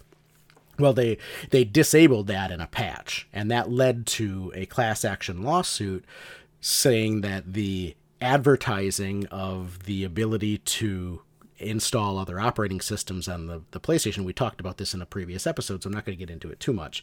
But the removing that ability was removing functionality that was advertised, and therefore it was sort of a bait and switch. Well, everybody that was basically part of that class settlement ended up getting about 40 bucks hmm. right and and the the the firm that that was in charge of the the class i'm sure got millions um and then now right now there's a, a i just got a, a letter the other day about anybody who purchased a game at gamestop between i don't know such and such a date and and you know, between two date ranges. Anybody who purchased a game there can be part of a class action suit against GameStop for some reason. I didn't really look too much into it, but um, it's the same sort of thing. It's just these kind of of um, law firms try to drum up class action suits, and then on top of that, they try to drum up people to join the class action because the larger number of people that they get into joining the class action, the larger the settlement and the larger their share of the payout is because they're getting a gigantic chunk of whatever that settlement award is and then the rest of it gets divvied up amongst everybody in the in the class action suit. That goes to explain, I guess, why you see all of those late night infomercials that are like, "Have you suffered from this? Call Absolutely. this number to be." Yeah, it's, it's Have you got mesothelioma? Yeah, then call. Dewey Screw and How. Uh, that sounds like a horrible NPR like credits uh, on some game that they. Anyway, uh, so this actually kind of leads into the ne- the sort of related topic before we move on. Um, there is a story out there about a Fallout 76 player who's receiving uh, compensation in the form of 500 atoms. Atoms are the in in-game currency for Fallout 76. Uh, Um, they're receiving that from Bethesda after a complaint over a Black Friday price. Now, this is not exactly the same, but essentially a player is unhappy with some practices that Bethesda did, and so therefore I want some compensation for that. In this particular case, it's I paid full price for the game. Less, you know, a couple weeks later, the game is half off. Therefore, I should get some compensation for that. I can imagine this same sort of thing playing out, saying, "Hey, the game is broken. I want some sort of compensation from that." Uh, the reason I bring it up is this in-game currency exchange to me feels like it sets a, a fairly and maybe this isn't a precedent but it feel if it is a precedent it feels like it sends it sets a very dangerous precedent that in-game digital currency could be uh, viewed as a legal compensation for any sort of these any, any of these claims. And they sort of horrible person in me wants to go down the route of okay, well, are video game massive AAA video game companies going to continue to include uh, in-game currency and loot boxes and things like that as almost a hedge against people that may press them for le- it, it's basically this is the way that I can sort of get people to uh, force people to be happy with a buggy product. Hey, it released buggy. Okay, let me give you a few hundred uh, credits of in-game currency, sort of thing. So I don't know if you had any thoughts on this, but it, it's a, it seems a little scary to me. Um, I just I, I'm I'm generally against sort of in-game currency and loot boxes and that sort of thing anyway. So I may be a a minority player in this type of thing, but it seems very strange to me. Yeah, I mean, I'm obviously against the whole microtransaction scheme from the beginning. I want to be able to buy a game off a shelf and have that be the game and the entirety of the game and not be dribbled along for uh, nickel and dimed. But that said, I think something like this is is really just I don't think there's anything new here from a customer service perspective. I think appeasements are really the name of the customer service game. Um, and whether it's getting, giving you some digital credits to use in a video game or giving you 40% off your next order or giving you a gift card for, uh, you know, $10 for your next trip to to Walmart or you know McDonald's giving you a coupon for a free McFlurry because the rat meat in your hamburger was only the size of a pickle. Um, I, I think this is just companies using the cheapest thing at their disposal, what costs them the least amount of money, but has some perceived value to the recipient or the complainee um, to try and make those problems go away. And obviously, digital currency is the absolute cheapest form of appeasement to a company that there could possibly be. But um, I, I I would argue that a free hamburger at McDonald's is not far behind. At least a free hamburger at McDonald's will prevent you from being hungry for another couple hours. That's true, Yeah. but 500 atomic uh, digital waste tokens are probably healthier for you. That's not even probably. Absolutely, hundred percent. Yeah. So I my my only I I just I guess appeasement, like you said, is the name of the game. I'm just worried that it's going to become you know commonplace. That basically that's the and also I mean from from a class action perspective, I mean if someone accepts this as appeasement. Uh, that they're no longer able to participate in this class action lawsuit. And again, we've already discussed whether or not participating is even a good thing or not. But like that, I, I think a lot of people don't realize that you're giving up in a lot. I would imagine anyway that you're not kind of giving. necessarily. Up. Oh, okay. Not necessarily. The only way you'd be waiving your right to join a suit of some sort is if you actually enter into a settlement agreement with the company Got it. or with the retailer. So if you actually are signing something that says, I waive my right to f- get any sort of other benefit from you know this screw up, uh, then you're you're still kind of open ended. Now, um, the people running the class may say, well, we're not really comfortable letting you into the class action because this could damage the the court could look unfavorably upon the class as being um, harmed in any way because there was this avenue open for people to you know kind of self help um, but you're not really waiving rights of any kind unless you actually actively sign them away Got it. Got it. Got it. Got it.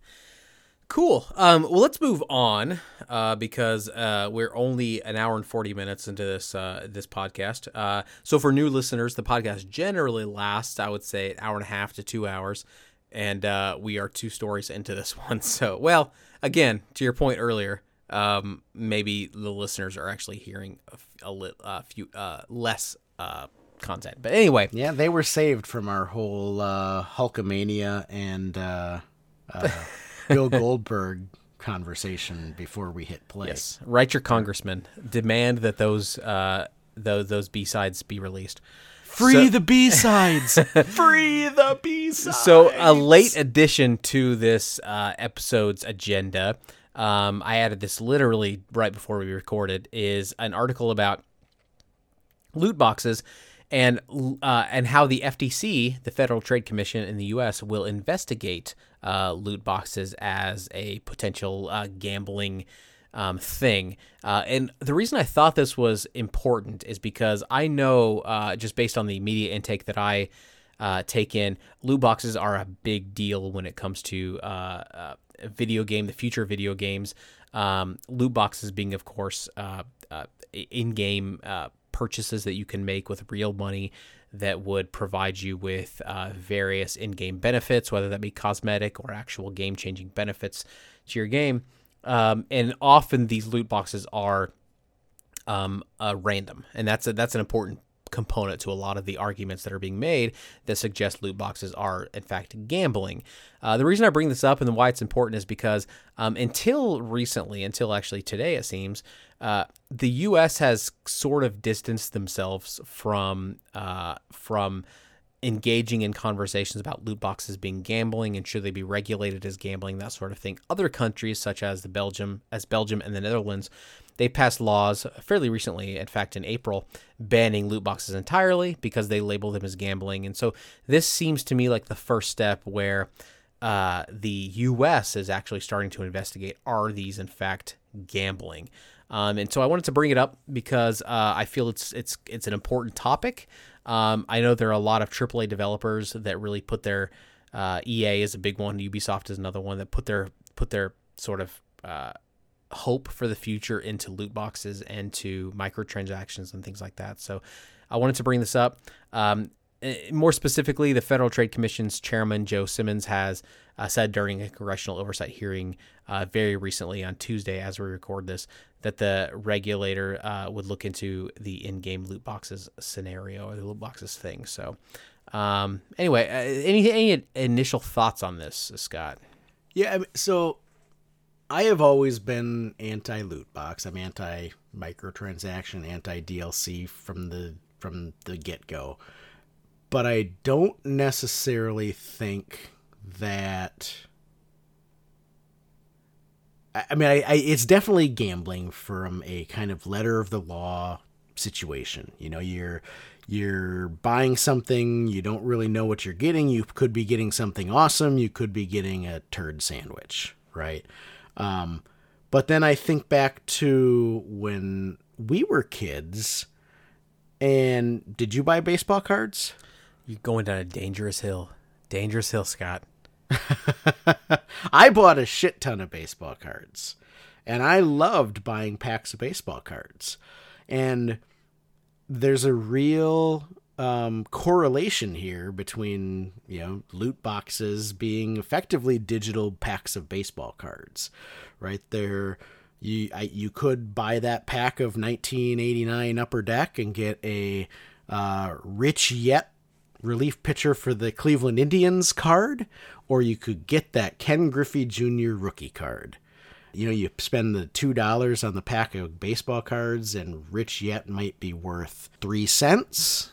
uh, and Ken Griffey Jr.'s rookie card at its at its height was you know a couple of hundred bucks, and I don't know if if if that if baseball cards were still a major thing, would would we be having this argument? Would it be extending to kids buying packs of baseball cards? Would or is there something fundamentally different about a loot pack or loot loot crate that sets it apart as somehow more dangerous and more uh, nefarious? I And would- I bring up this question mostly because I'm still trying to think it through in my own mind because this is really a, a connection that I, I just recently started making for myself. And prior to that, I was 100% on board with this is gambling. It should be regulated like gambling. Um, and now I'm really not so sure. I will solve the shit out of this for you, Scott. Please do, sir. Uh, so uh, the the biggest difference I see is that there is an inherently competitive element to loot boxes that are not uh, part of uh, of baseball cards. So loot boxes aren't a problem with single player campaigns. No one is saying that. Loot boxes are only a problem when the actual product of the loot boxes provide you with some sort of competitive advantage. And so I think you have to look at human psychology and realize that if humans are competing with one another, that's part of their makeup, then you have to accept that loot boxes that offer a competitive advantage have a temptation that's stronger than simply buying baseball cards for your collection. Okay. Um, let so me let me Oh god, I'm arguing. I'm arguing with a lawyer. I shouldn't do this. This is horrible. Why why is the Ken Griffey Jr. rookie card worth two hundred dollars and the Rich Yett card worth two cents? I, it's a good question. Um, I would say the so so what you're trying to say is that the competition is those who will buy the buy the thing from you. Can I resell my loot box findings? You cannot. But Okay. that- what I'm what my argument was is that it's actually the competition among collectors to have the more desirable card that is the competition in collecting the same way having the more desirable better weapon is in a, a competitive game gaming environment. Does having a Ken Griffey Jr. rookie card allow me to punch you harder?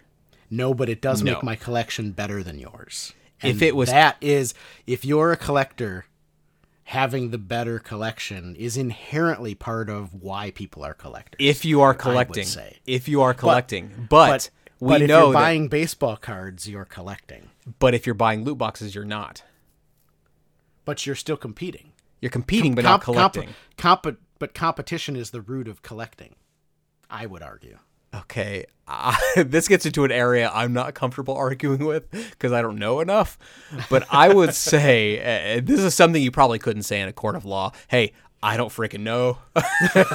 Oh, that's how I let off with this this question. Though I'm still working through this in my brain, and I don't know. But I'm I like, would- you know, I spent too much time with Socrates while I was playing Assassin's Creed Odyssey. That's true. I'm just asking questions here. yeah, yeah, that's right. The Socratic method, of course. Um, no, I would I would say that that there is a difference because um, collecting. So the competition when it comes to collecting is you're right. I think you're you're competing with others' collections, but there's not like a real world battlefield scenario where your collection is tested against another person's collection. Um, only in the sense of if we actually wanted to sell it and auction it, that's the only time there's a competition. So essentially, eBay is the battlefield for collectors, but you have to. But but you're only a part of eBay if you want your collection to be a part of eBay and and that whole thing. But in a video game scenario, you you you can't go to eBay and sort of participate in eBay without actually being a competitor. But in a video game, you can participate in a video game without you should be able to, I would argue, participate in a video game without necessarily having to bring with it a bunch of additional things. I don't know. I'm, I'm breaking this apart. If, if, if, this were a court of law, you would tear me apart. But there's probably something there where I'm where it's like it's it's basically the marketplace. There's a, there's the difference between collecting and loot boxes is a marketplace. There's not a marketplace if I have all of this loot, I can't resell that. But in a collection, you can. In eBay, you can, but you can't if you have a loot box. Now, if, if there was a built-in mechanism to resell the loot boxes, and maybe there is. Again, I have n- I'm totally so far removed from the whole loot box thing. Maybe there is, but I don't think there is. And to me, that seems like that's the big difference. But I don't I don't know. But if there's no monetary component, if there's no marketplace for it, does that hinder the argument that it's gambling? Whereas I would think mm. that that would make the baseball card analogy even more gambling because I'm putting down tangible money for in exchange for some mystery box of things, mm-hmm. and I may get a item in this mystery box of things that's worth a hundred times the tangible amount of money that I put down, or worth one percent of the tangible money that I put down. Well, how about this then? I can't go to a I can't go to you. Let's say you open up an Overwatch loot box. I, I as far as I know, and again this speaks to my, speaks to my ignorance, but I don't think I could reach out directly to you and say, "Hey, I want to buy that particular item from you." I, think in like uh, Call of uh, like uh, CS:GO, I think you can do this, but again, that's been regulated to some degree. Um, I don't think I can reach out directly to you and say, "You have this thing. Can I buy that from you?" But you can do that with baseball cards and with other collectibles. Yeah, I don't know. I don't know which. I don't know which argument that helps and which one that hinders.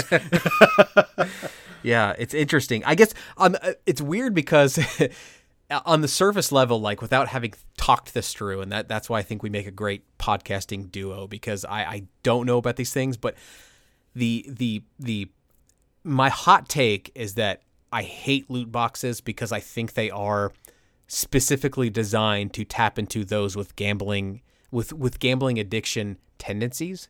And mm-hmm. that's sort of the heart of the argument that I would like to make but I you're but but to the point of this conversation, I don't know that I can necessarily make that argument um, because there are you know letter of the law like the, the word for word type of scenarios that kind of break it apart.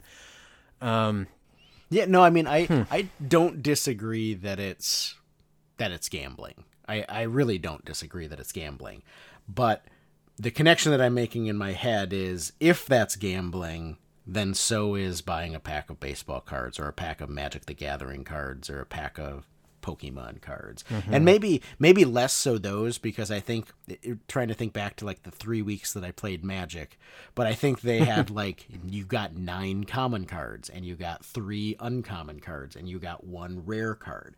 So really the gambling was just is my rare card a shitty rare card or a good rare card? But I'm mm-hmm. getting a rare card. Whereas in a pack of baseball cards it's just you get 15 of the 800 cards in the set. Good luck. Go. it could also be. I mean. I don't know how, how much this plays out legally, but the truth is hardly anybody buys baseball cards. So, in in comparison to into comparison to video games, of course. today, but if you compared, you know, the the baseball card market in 1989, I bet it compares pretty favorable favorable favorably on a number of transactions basis to loot crates. Uh, may, maybe it's God, we're spending a lot of time on this, but maybe uh, Well, I think this is an interesting. Yeah, it's super interesting. I think it's an interesting discussion, and I think it's an interesting kind of think piece for our listeners to think through as we're we're thinking through this on our own. Because to your your point about having added this right before the the record is is good because this is something that we didn't you know, Yeah, we didn't prep think and about, yeah. obviously as we sit here and ramble with each other right we're there's kind of stream of consciousness uh, episode 29 does it okay. So so, uh, and I and I bring up the fact that we're spending a lot of time on this is because maybe there are certain stories that we we might want to hold off on, but uh, for the next episode. But I think we can still record at least all of it.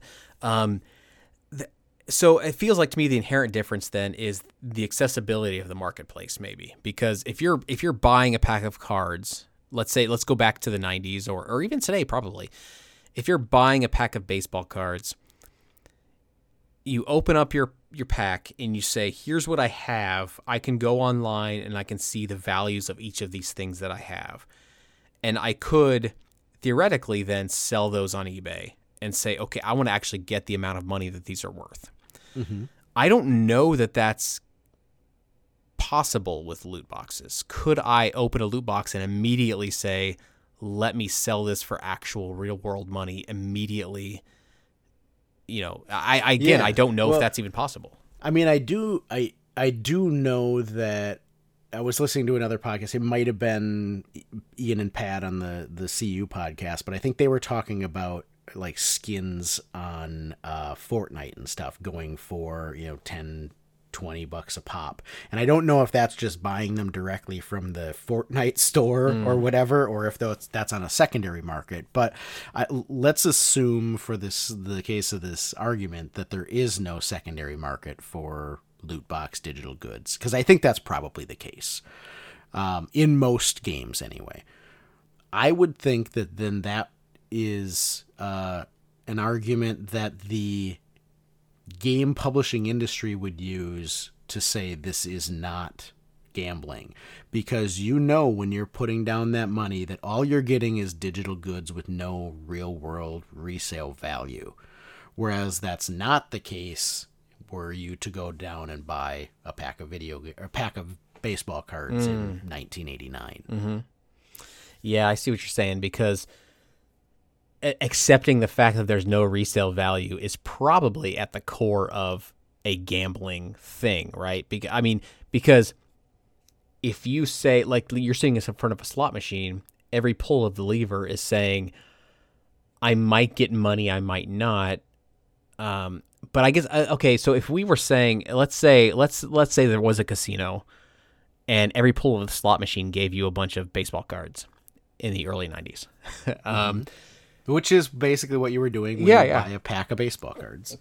And so, is the reason that that seems absurd and okay because it's not at its it's not already currency. Like so in a slot machine, I'm pulling a slot machine, I'm getting actual money like right away. Like I know exactly what this thing is that I'm worth and I can exchange it at the counter and I will have I will walk out with a stack of bills based off of this thing that I've done.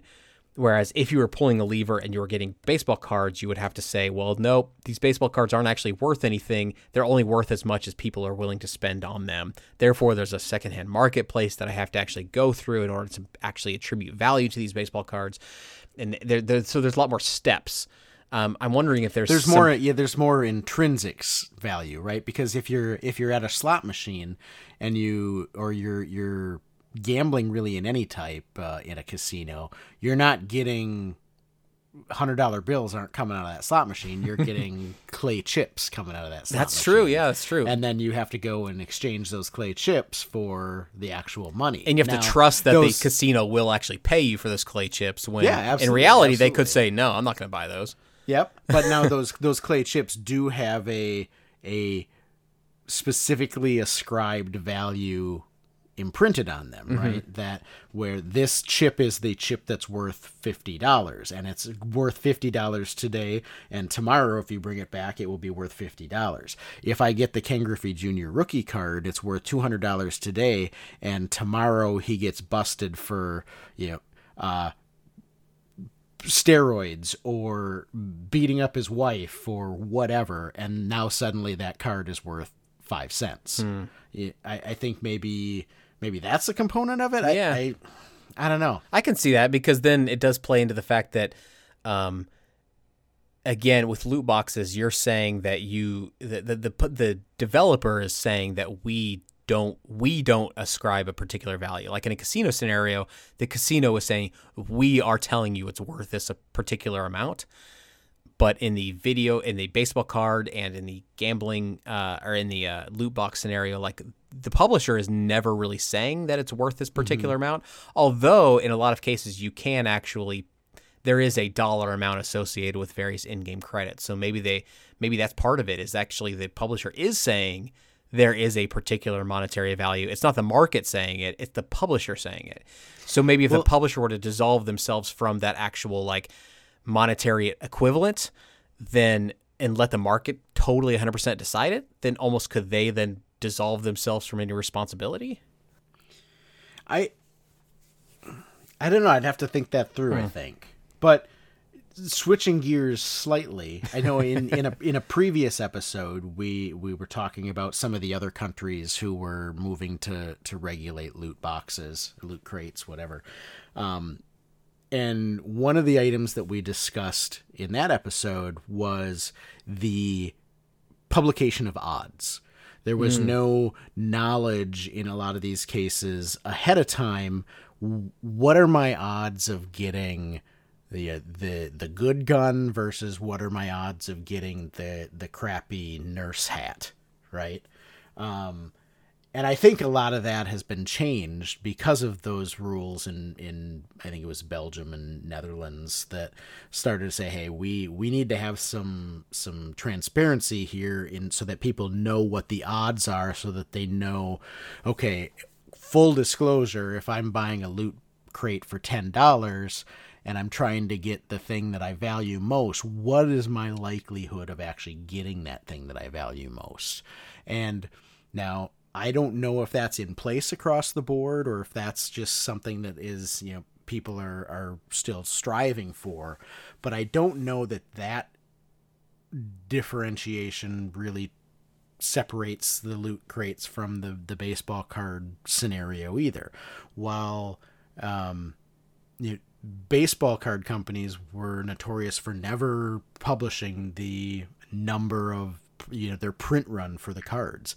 And you know, it's rumored that upper deck basically printed sheets upon sheets upon sheets of just the ken griffey jr rookie card um, you know as as the 1989 season went on just so that they could continue you know they basically made production wave after production wave after production wave and there's no uniformity among how many cards of each uh, one of the 800 cards in the set have been made. So it's not you have a 1 in 800 chance of getting the Ken Griffey Jr. rookie card. It's a complete mystery what your odds are. Um, which is the, the I think part of the thing that some folks are hanging their hat on on the loot crate uh, uproar. So earlier you had said something specifically about just because something hadn't been brought up or tested in a court of law in the past doesn't necessarily indicate that it should be excluded from current uh, investigation. I, I actually wondered if you were going to go down is it possible that that's the case here? Is where I, I don't know if there's been any precedent where people have tried to sue uh, playing card or I'm sorry, uh, uh, trading card manufacturers for. Uh, you know, for for this similar thing, but maybe just because it hasn't been tested in the past doesn't necessarily mean that it, maybe maybe we would look upon trading cards now as a, actually, in fact, that is gambling. I don't know. Yeah, I mean, I think I think that might be I think that might be a key component. I think as we become an ever more litigious society and as we become an ever more regulated society, um, you know, you look at the way society was in the 1980s versus the way it is today, and they are two completely different societies with two completely sets of expectations and two completely sets of, of social mores. Um, and I think you're, I think you're really hitting on to something here. I think if you were to take and make a baseball card craze today, I think you may have the same sort of reaction from parents and, and so forth as as you do here in loot crates. Another thing that I wonder is the kids that were collecting baseball cards in the 1980s by and large had parents who were at least familiar with collecting baseball cards in the 1950s, the 1960s. That was a hobby that really linked those two generations together.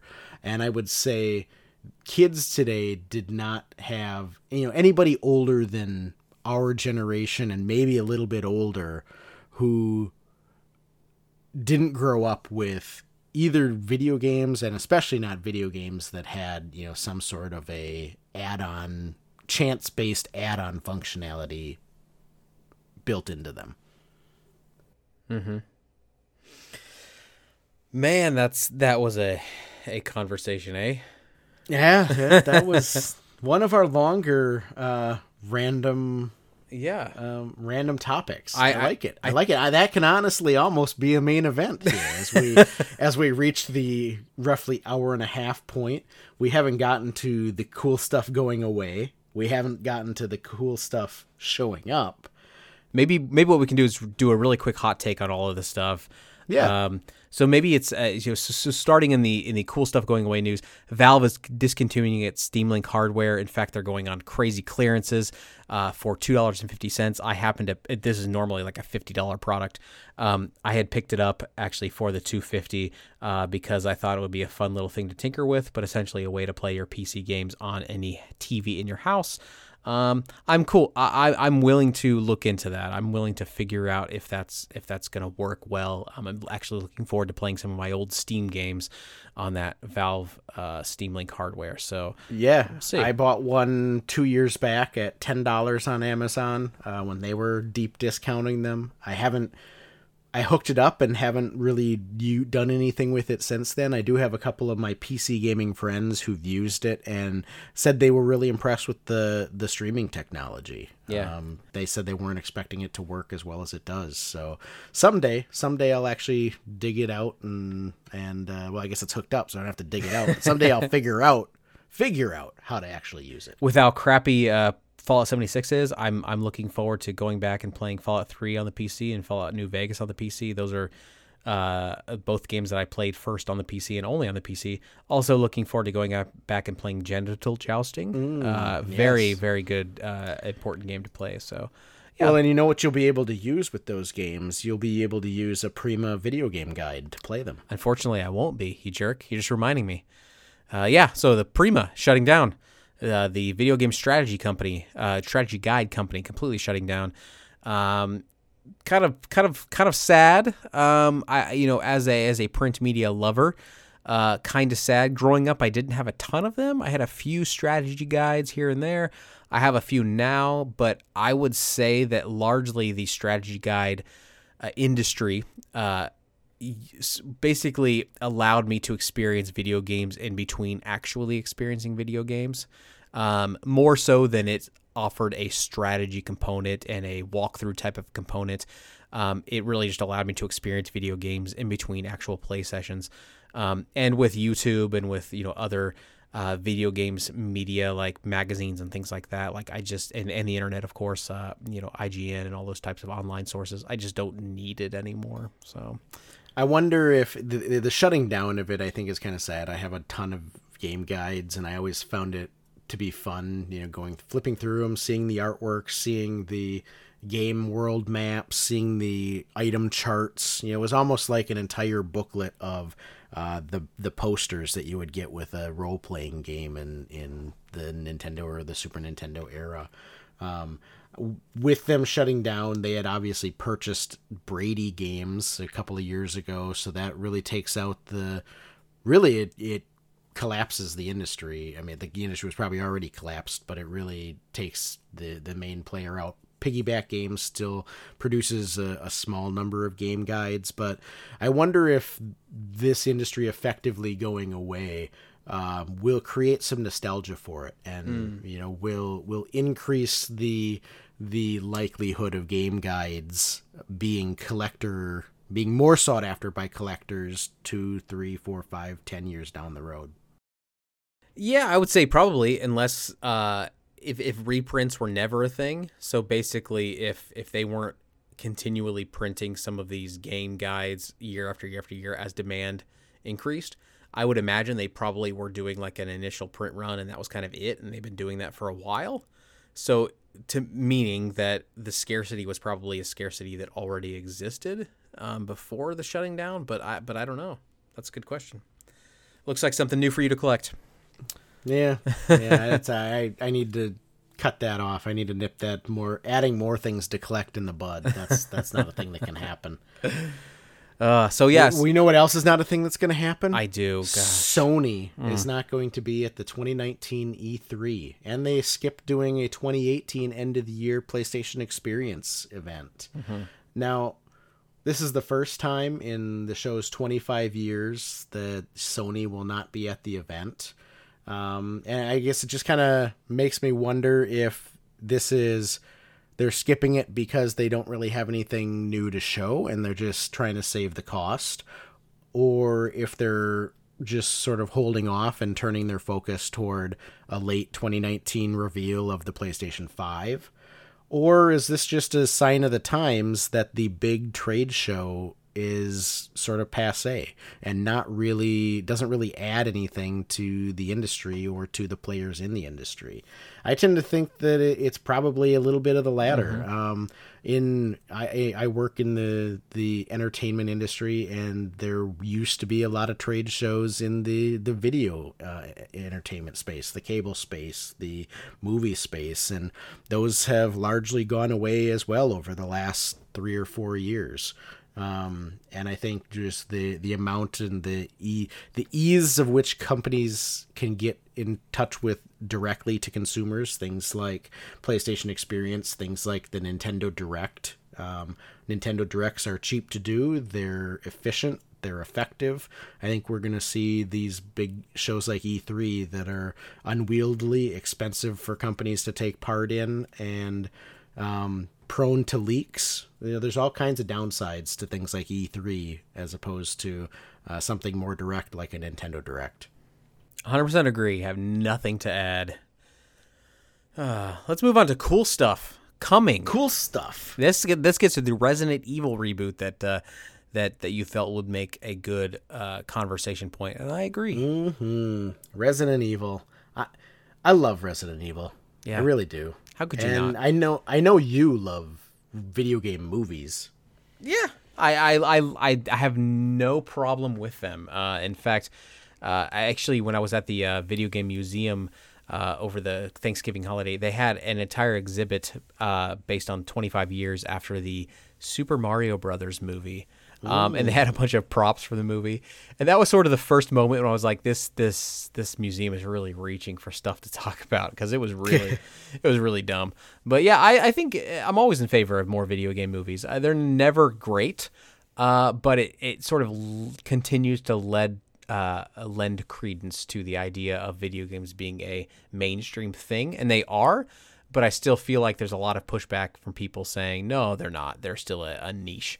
But this sort of is another every every every video game movie release is another step saying no, they're not a niche. It's actually a pretty big deal.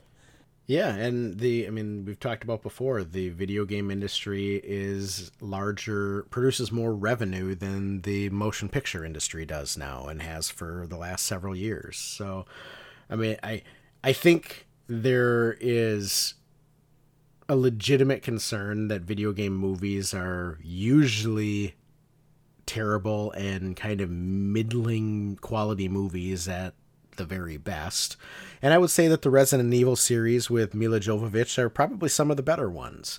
But I will say that those movies don't feel Resident Evil y to me, right? I think um, those movies felt more like uh, sci-fi action movies to me than a than a, a Resident Evil game, and that's maybe that's because when I think about Resident Evil, I think of Resident Evil 1. I think of games like the new Resident Evil Resident Evil 7 Biohazard. Those are the Resident Evil that I'm fond of. Resident Evil 4 through 6, which are more kind of the the run and gun action third person shooters are not all that much of my cup of tea. Um, so but I think that the horror Resident Evil actually would produce a pretty good cinematic experience. I think it it has um, all of the sort of hallmarks of classic horror cinema. It's got the spooky setting. It's got the I mean, really, the first Resident Evil is almost kind of like House on Haunted Hill with zombies. Mm-hmm. Yeah, I mean, it, it is a, a classic haunted house tale. with super cool laser grids. I always thought that was the weirdest thing about that movie is uh why would the house like tease the people? I mean like if you have the capability of creating a laser grid that's going to cut people and they're impossible to escape from, why waste their time by doing two versions of lesser grid laser grids that they can dodge? Uh, I don't know. It's it's it's a little weird to me, but uh, It is. It is. the The remake of House on Haunted Hill was not great. The original was was quite spooky, though. It was more of a true haunted house type movie than the uh, the the grid laser grid hallway remake. My only big my only big concern with it is if they are uh, you know yes, Resident Evil 7 and older Resident Evil to make a great cinematic experience, but that's kind of what they did with the game already. So I'm I'm worried that they're not really going to be adding anything to it, but you know, I could be wrong. I'm always I'm always willing to be uh, proven otherwise. And like I said, I think video game movies in general are worth having. They're fun romps usually. Yeah, So they really are. I guess the my biggest concern. I'm I'm cautiously optimistic about this. I'd love to see it happen. We don't know a lot about it yet. IMDb, I went and looked it up. Uh, really doesn't have anything on the movie other than the fact that the the screenwriter is Greg Russo. Um, there's no cast yet. There's no director yet. So it's hard to get your hopes too high. Uh, I looked up Greg Russo. I was unfamiliar with the name, so I looked up his. Uh, CV, as it were, on IMDb, and he's only screenwritten two other screenplays uh, before this Resident Evil reboot. One of them was called Category 6, which was a disaster film about a hurricane, which I don't believe was ever created. Uh, at least according to IMDb, it was never actually produced. And the other one was Mortal Kombat which uh, also was never produced, and that was also listed as the the only thing on IMDb about that was that it's supposed to be a total restart of the entire Mortal Kombat motion picture property based on the video game franchise. No connection in any narrative way to the previous cinematic outings, and that's kind of what I keep hearing about this Resident Evil reboot. If you just replaced everything that says Mortal Kombat in that quote with Resident Evil, uh, it sounds eerily similar. So I hope that this just isn't, isn't just vaporware, but so far, Greg Russo's CV is not leading me to believe that it's anything but vaporware. Nice. I hope I'm wrong. I hope I'm wrong. But I hope you're wrong too. I always hope that you're wrong. you know what else I hope is not vaporware? Yes, I do actually. I know exactly. Uh, but but please continue. No, I think you should tell the public. Tell the fine folks what what we don't want. You're just forcing me to have to pronounce this dude's name, aren't you? Mm, yes, I don't want to say it at all. So the uh, creator, uh, I would assume, uh, uh, maybe producer, developer, uh, director of uh, many Legend of Zelda games. I'm assuming. um, This is fun.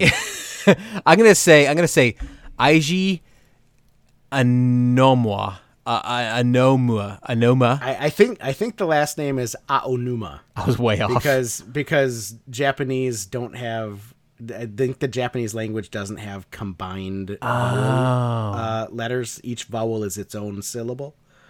So I think it's Iij- Iiji Iiji Aonuma, That's helpful. and and uh, I am probably completely wrong about all of that. Nope, So, nope. You've gone on record. Uh, so apparently, he has seemingly teased a Skyward Sword port for the Nintendo Switch, uh, which I'm super excited about. Um, I will never get tired of Nintendo Switch ports. I think we should port everything and, and, and all of the games ever created for the Switch. I would be totally fine with that. I would be happy to pay for games that I already have on the Switch. Um, absolutely love to see this. I've never played Skyward Sword. It's one of the few Zelda games I've never played.